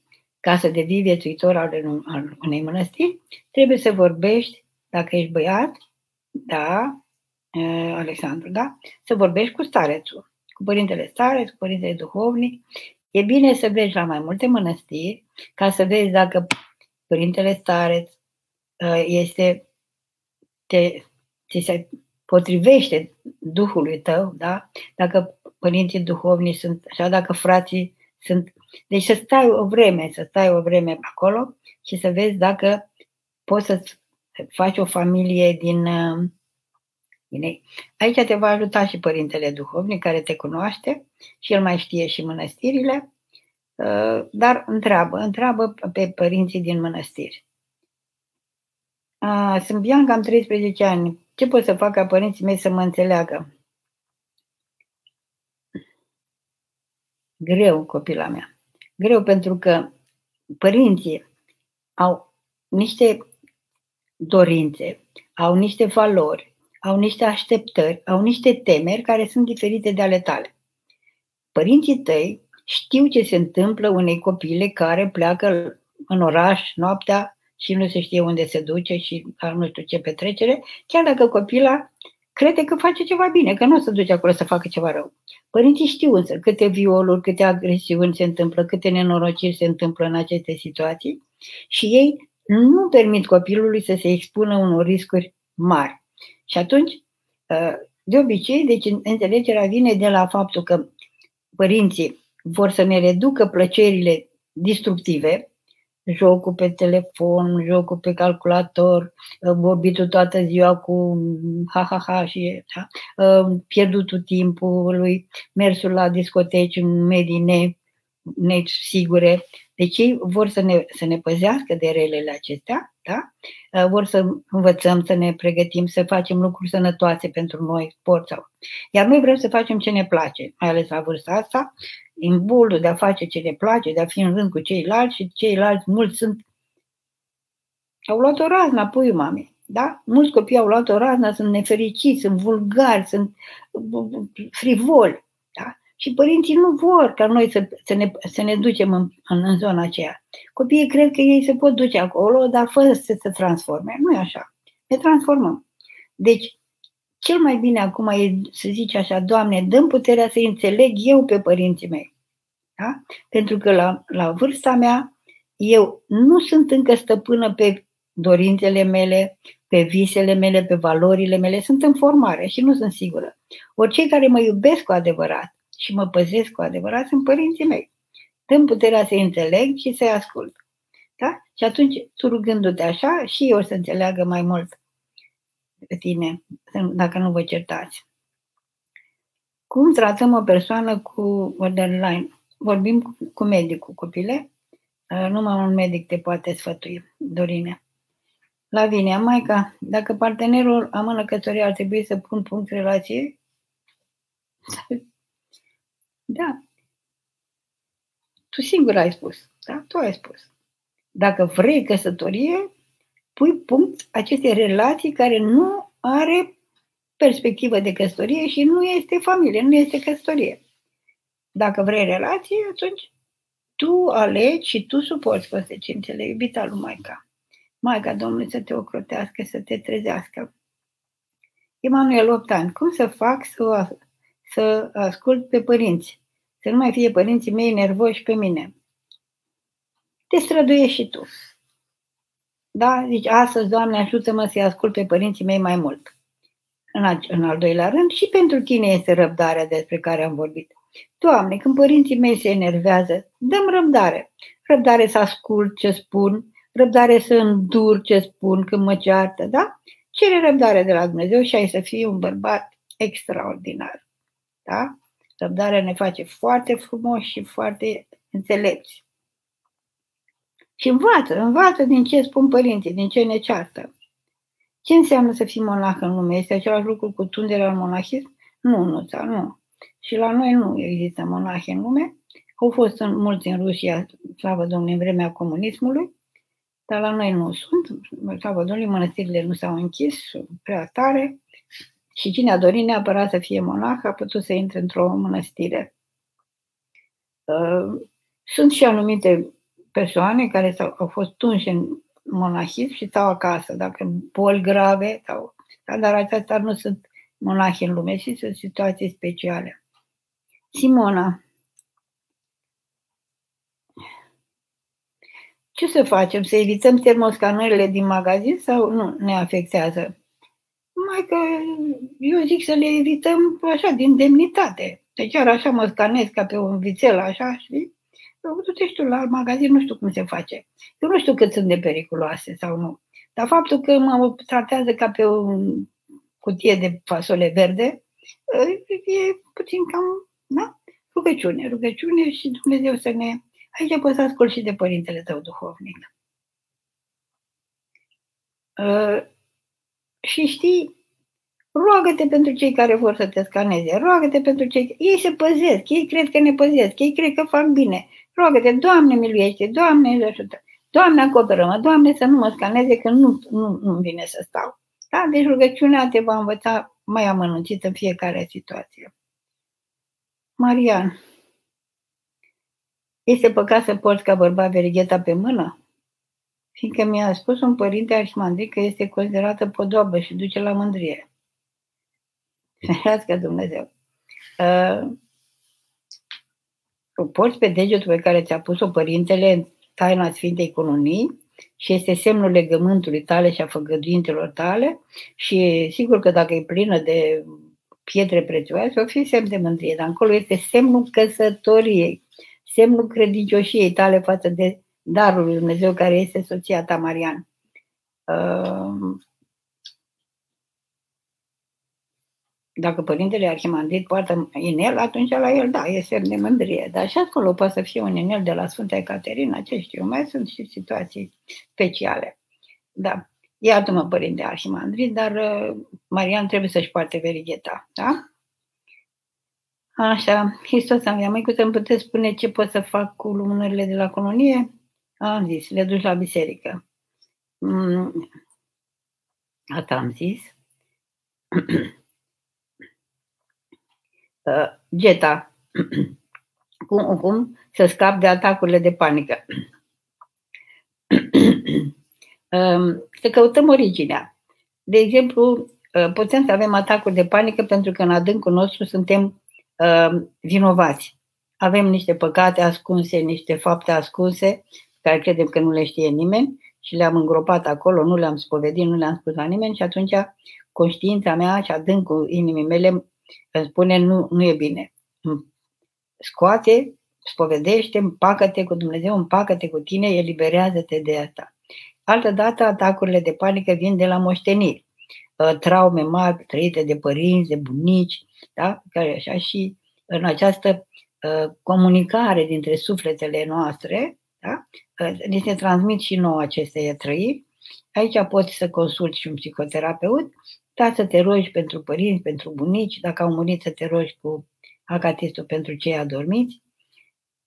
Și apoi să, să intri înăuntru tău, acolo, când îți este frică, când ai atacul de să respiri liniștit, așa, și să zici, Doamne, al tău sunt, a ta sunt. Uh, și, și mă dăruiesc ție, ai grijă de mine, mă încredințez ție. Și atunci ne încredințăm lui Dumnezeu și nu mai avem atacuri de panică, ci dobândim frica sănătoasă. Frica sănătoasă este aceea care este un zid pe care îl ridicăm în, în fața pericolelor acestei lumi. Nu umblăm în spații întunecate, nu mergem în cărcium în locuri unde e violență și desfrânare, nu intrăm în relații cu oameni abuzivi și deci frica aceasta mă ajută să creez acest, acest zid de protecție Uh, frica de Dumnezeu mă ajută să zic nu păcatului când nu mi se pare prea, dar mi-e frică nu că mă pedepsește Dumnezeu, mi-e frică că îl pierd pe Dumnezeu, mi-e frică că mă pierd de Dumnezeu și mi-e frică că mă, mă, mă, mă amestec în această lume. Deci angoasa vine de la faptul, uh, vine de la faptul că am devenit unul dintre obiectele lumii. Nu știu cine sunt, nu știu ce caut aici, nu știu ce. Și la adâncul meu spune, eu sunt cineva adus de rezistență de Dumnezeu ca să mă bucur, ca, să, ca să-L iubesc, ca să-i răspund la iubire, ca să mă sfințesc. Și conștientizarea acestei realități și intrarea în relație cu Dumnezeu te vindecă. Durează. Dar pune începutul astăzi. Cum putem fi smeriți? Ionut, începe prin a mulțumi pentru tot ce faci bun. Orice ai făcut bun, și fii atent, așa, ce lucru bun am făcut. Doamne, îți mulțumesc, Doamne, mulțumesc pentru așa. Și al doilea pas, când vezi pe cineva că e rău, caută repede, repede înăuntru tău ceva rău la tine. Și zi, oameni suntem, uite, și eu am făcut rău. Suntem oameni, Doamne, iartă-mă pe mine și iartă și pe el. E un început bun. Nela, avem o fetiță de un an, ne aflăm în Anglia, nu s-au deschis bisericile, aici vrem să botezăm, e bine să vină părintele acasă să o boteze? Sigur că da, e foarte bine. Da. Claudia, cum să mă iert pentru greșelile mele? Să te ierte Dumnezeu, iubita, tu să te pocăiești pentru ele, da? Să te smerești și să spui, dar nu, ești, nu sunt eu judecătorul, Dumnezeu e judecătorul, ce bine că El e milostiv, da? Și te pocăiești. Începutul pocăinței, zicea un părinte, este făgăduința lui Dumnezeu că ne iartă și că ne iubește. Da? Vasile, Hristos a dat. Cum putem să facem copiii să întregească mai mult scripturile decât desenele animate? Acum e cam târziu, după ce ai pus atâtea desene animate. Așa, dacă ei citeai din scriptură de când era încă în burtică, el se putea îndrăgosti și de asta, sunt și desene cu scriptura, dar oricum copiii trec și prin faza cu desenele animate, pentru că un copil, un om nu intră doar în relație cu Dumnezeu, ci intră și în relație și cu lumea în care este. Important este să alegi uh, desene sănătoase, frumoase, după un program decent, sănătos și trecem cu bine și prin etapa asta. Acum, Vasile, oare chiar ți s-a întâmplat când vezi un film care îți place mult să-l oprești la jumătate și să citești uh, Isaia, capitolul 50? Ia vezi, poate seamănă cu tine copilașul ăsta. Așa suntem noi, iubitule. Ne mai înclinați către plăcere. Ecaterina, 9 ani. Cum reușește Dumnezeu să asculte rugăciunile fiecărui om? Dacă e Dumnezeu. Da. Ecaterina, Dumnezeu aude tot, vede tot, pentru că El nu are două urechi și doi ochi, ci este tot numai auz și numai văz și numai iubire. O să te explice El când îl cunoști mai bine. Doamne, vreau să te cunosc, vreau să te iubesc, vreau să înțeleg cum iubești Tu. Vorbește cu El, fuiul mamei. Uh, cum putem să facem diferența între gândurile noastre și cele de la vrăjmaș? Avem, Cristina, avem trei feluri de gânduri, de la Dumnezeu, uh, de la vrăjmașul și de la noi. Uh, gândurile de la Dumnezeu ne fac blânzi, buni, smeriți, ne bucurăm pentru binele altuia. Gândurile de la vrăjmașul ne mândrim, ne pare rău de, bun, de, de binele altora, le dorim rău chiar. Deci sunt gânduri care ne miros rău, le vedem imediat că rele. Gândurile rele sunt de la vrăjmașul. Așa, iar gândurile noastre sunt așa și așa. Sunt gândurile de asta așa, ținând de mâncare, îmi place asta, nu-mi place asta, aș face asta, sau dacă ai o supărare, mai bine m-aș răzbuna. Deci, gândurile noastre sunt și bune și rele și le cunoaștem că nu ne face atenți la ceilalți. Nici să urâm, nici să iubim.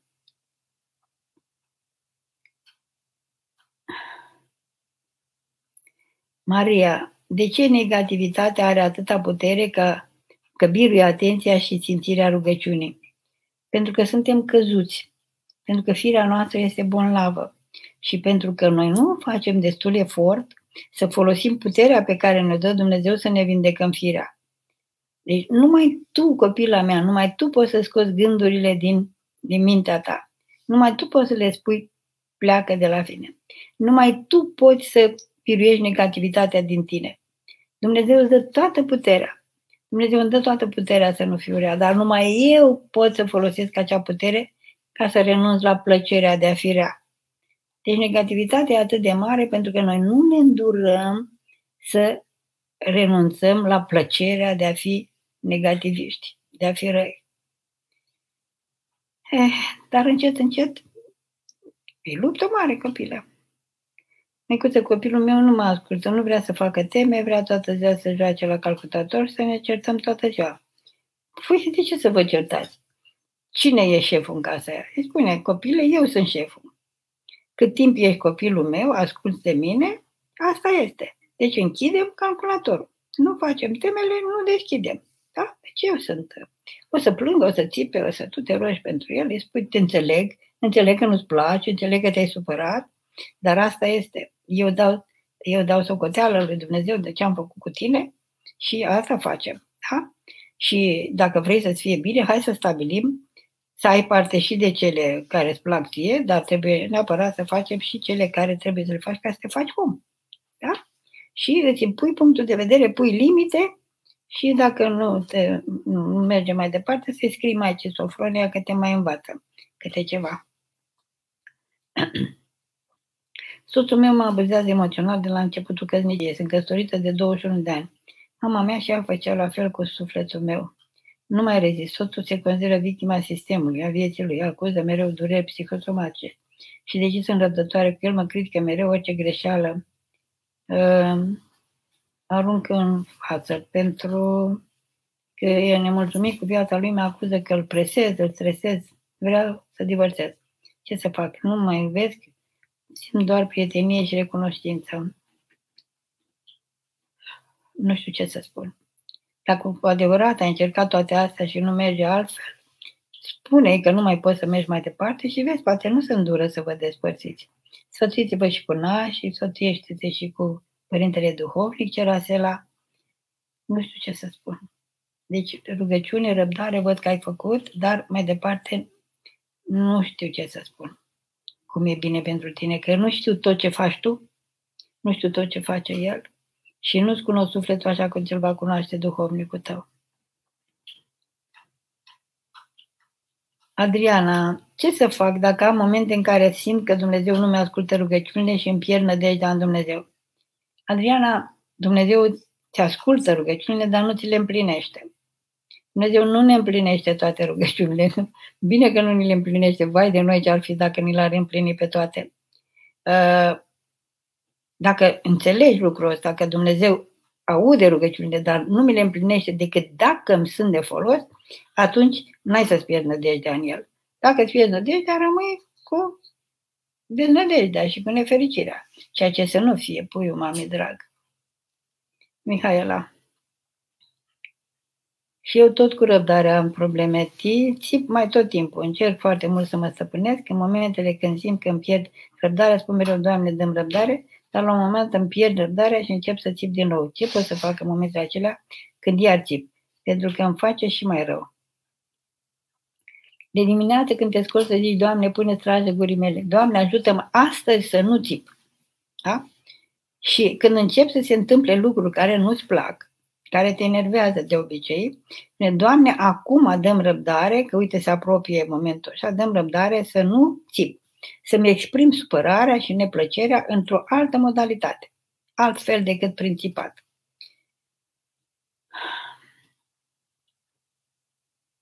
Și dacă ai țipat, să plătești o amendă.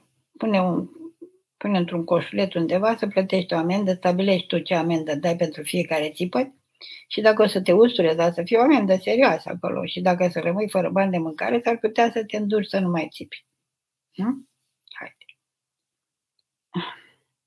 Valentina, îmi doresc să meargă și soțul la biserică cu mine și copiii, dar nu vrea nici de cum. Ce pot să fac? Să-i respecti voia. Mulțumește lui Dumnezeu că te lasă pe tine să mergi, mergi, roagă-te, împărtășește-te, spovedește-te, mulțumește lui Dumnezeu că nu te oprește și respectă-l. Asta e, tu l-ai luat necredincios, iubește-l. Nu-l cicăle. Maria. Am 12 ani, că deodată nu mă simt iubită de părinții mei. Ce să fac?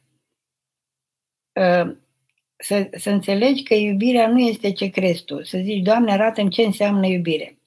Deci, părinții, noi credem că părinții ne iubesc atunci când ne împlinesc dorințele și că nu ne iubesc atunci când nu ne împlinesc dorințele. Acesta este un înțeles greșit al, al, al iubirii și cu răbdare să vezi să deosebești, să vezi de ce nu vrea să mă îndeplinească această dorință. Pentru că mă iubește.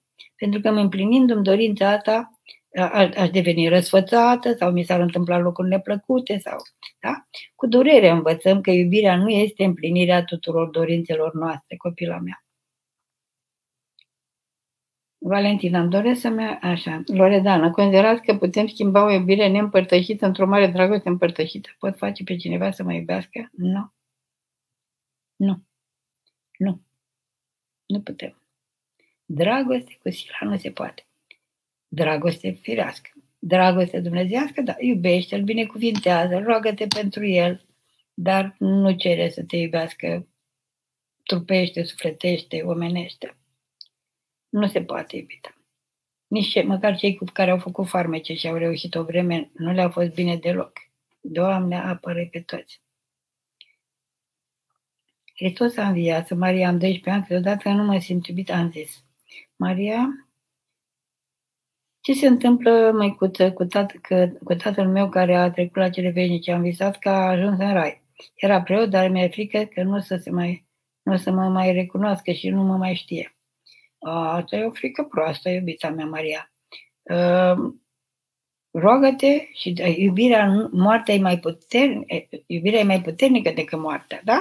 Ai încredere că o să te cunoască, te cunoaște, te iubește, se roagă pentru tine nu mai primi aceste gânduri, sunt de la vrăjmașul. Ana? Hristos a zis, Doamne, să vreau să vă întreb și eu ceva. Soțul meu care de o perioadă nu mai comunică cu mine, stă numai culcat și cu fata la perete, nu zice nimic ce are. Ce pot să fac eu ca soție? Mă rog la Dumnezeu, dar cred că nu-i suficient. Vă rog să-mi dați un sfat. Să te rogi, să te rogi, să te rogi copila mamei, pentru că mm, dacă nu comunică, nu știe, o că având un necaz, nu vrea să ne căjească, nu știu ce să spun. Dar rugăciunea și tandrețea și răbdarea cu el și când nu doarme, când nu-i cu fața la perete, întreabă. Ai ceva, pot să te ajut cu ceva, pot să... Da. Vorbește cu el când nu-i culcat. Ionela, ce pot face pentru ei ca să devină sfinți? A spus scopul nostru este să devenim sfinți. Ionela, scopul nostru este să devin eu sfântă, nu să te fac pe tine sfântă. Nici Dumnezeu nu ne face sfinți fără voia noastră. Deci scopul fiecăruia este ca el să se facă sfânt cu harul lui Dumnezeu. Mută, mută direcția. Mihai. Sărut mână. Mai că cum să mă vinde de dependența de servici? Mă simt neputicios în acest sens. Sănătate de plină vă doresc. Ă, transformă această dependență în dragoste. Gândește-te că pe serviciul pe care îl ai îți face bine oamenilor și faci asta, acest lucru bun cu rugăciune, cu dăruire de sine și în același timp gândește-te că viața ta este alcătuită și din familie și din prieteni și atunci trebuie să le acorzi tuturor uh, dragoste, să le dai timp tuturor. Rugăciunea te va învăța, copil drag. Daniel, ce putem face pentru sufletul celui ce s-a sinucis? Rugăciune. Rugăciune acasă, rugăciune tu, voi pentru el uh, și nădejde mare. La Rusalii, biserica se roagă și pentru ei, dar uh, nădejde mare la Dumnezeu. Că Dumnezeu nu face nimic cu sila și dacă El l-a respins pe Dumnezeu, are voie. Dar tu poți să te rogi, că poate că, că rugăciunea noastră, rugăciunea ta poate să-l ajute mult. Și acatistul pentru cei adormiți, să-l citești, că are multă putere. Acasă la mine, Magdalena, furia și critica sunt pe primul loc pentru toată lumea. Mi-e foarte greu să-mi păstrez credința și nădejdea puternice. Ce și cum să fac? Să ieși tu din jocul ăsta. Da? Tu să nu mai te furii, să nu mai critici și tu să te rogi. Tu să ai răbdare cu ceilalți, zici, Doamne, ei sunt bolnavi, miluiește-i, mântuiește-i, vindecă cum știi tu și mie dăm putere ca să nu mă implic. Nu e ușor, Magdalena, dar poți. Și vezi, deci cam asta, cam asta este. Și vezi cum întreții tu aceste furii și critici. Da? Să fii atentă să-i odihnești pe ceilalți. Uh. Daniela, ce să fac ca să mă liniștesc sufletește? Să închizi televizorul, radio și internetul și Facebook-ul și YouTube-ul și toate. Așa, să te așezi într-un colțișor liniștit, să respiri, lini- respiri liniștit, da? Și să te bucuri de liniștea asta, da? Și să zici, Doamne, eu vin la tine, mă îngâie, mă odihnește, mă liniștește sufletul meu. Și o să trăiești mari minuni.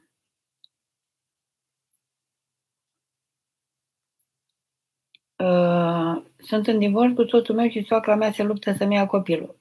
Nicoleta, nu să ți-l ia dacă tu ești o femeie cu minte. Dacă copilul, o femeie își pierde copilul numai în cazul în care se dovedește că e în desfrâu. Atunci poate să-l piardă. Dar rugăciune, rugăciune pentru mama soacră, rugăciune binecuvântare, pentru ca Dumnezeu să schimbe prin rugăciunea ta, prin dragostea ta, dragoste de vrăjmași, rugăciune, binecuvântare Citește rugăciunea pentru vrăjmași. Zi, Doamne, binecuvintează pe soacra mea. Doamne, miluiește pe soacra mea. Gândește-te la soacra ta cu același drag cu care te gândești la copilul tău. E greu, dar cere de la Dumnezeu și ai să vezi minuni. O să mai răspund la trei întrebări. Uh, cum să păstrăm constant în viață Dumnezeu? Așa am fost. Cum să uh, dobândesc sărăcia cu Duhul? Uh, sunt mai multe metode. Una foarte la îndemână este o sândirea de sine. Uh, mereu să spui, eu sunt responsabilă, eu sunt responsabilă pentru asta, eu am făcut asta. Când cineva îți reproșează ceva, tu înăuntru tău să spui, da, am făcut asta. În loc să zici, da, da, el mi-a făcut mie, de am făcut eu sau n-am făcut chiar așa. Deci o sândirea de sine, și mai citește despre asta, este o cale foarte bună să fim sărași cu Duhul. Și a doua uh, cale mai este și să mulțumim mereu lui Dumnezeu, da? Și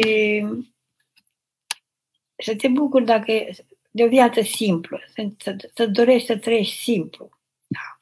să nu te dai mare, să nu fii balon. Justin, cum să-l accept eu că, ca prieten pe cel care are numai gândurile despre mine? Păi de ce să-l accepti? Să nu-l accepti deloc.